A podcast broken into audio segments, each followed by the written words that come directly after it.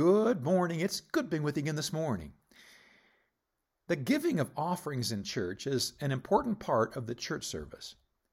Some consider it a distasteful exercise, begrudgingly reaching into their pockets for whatever spare change happens to be there.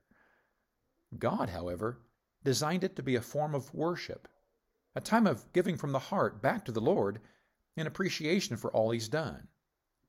Our offerings are given as unto the Lord. It's true that men are the ones that collect, count, deposit, and then spend it. Men keep records of it and occasionally make appeals for more. But an accurate representation of the offering is one in which the giver releases any strings attached and gives that money by faith to the Lord.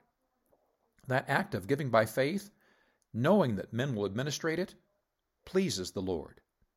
What displeases him is when men become poor stewards of that money.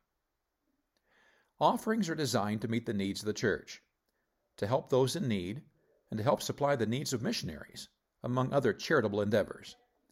In order for those needs to be met, God's people must obey Him by faithfully giving their tithes and offerings. God blesses their faith and the faithful administration of those funds.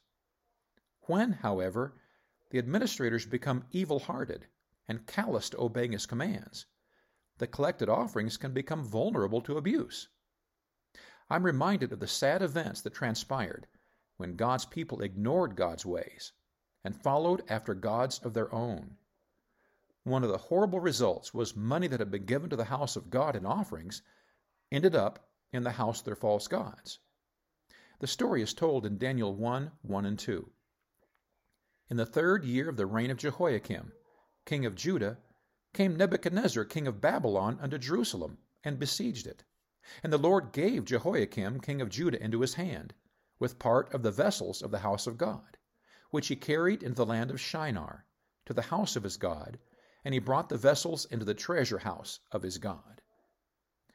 When God judged his people for their idolatry, one of the tragedies was what happened to the offerings of his people.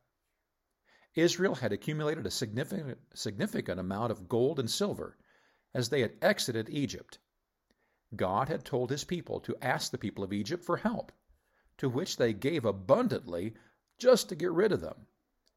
God then directed his people to give offerings of their gold. They used these offerings, given from willing hearts, to prepare the various items for worship in the tabernacle.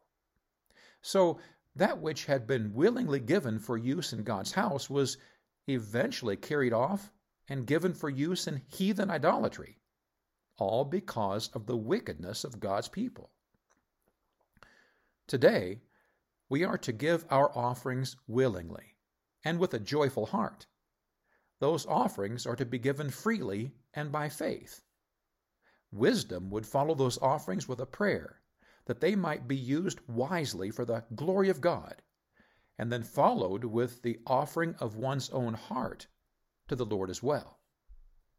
Israel got in trouble because of the condition of their hearts. We must guard our hearts that the work of God might prosper to His glory. God bless you today. I love you.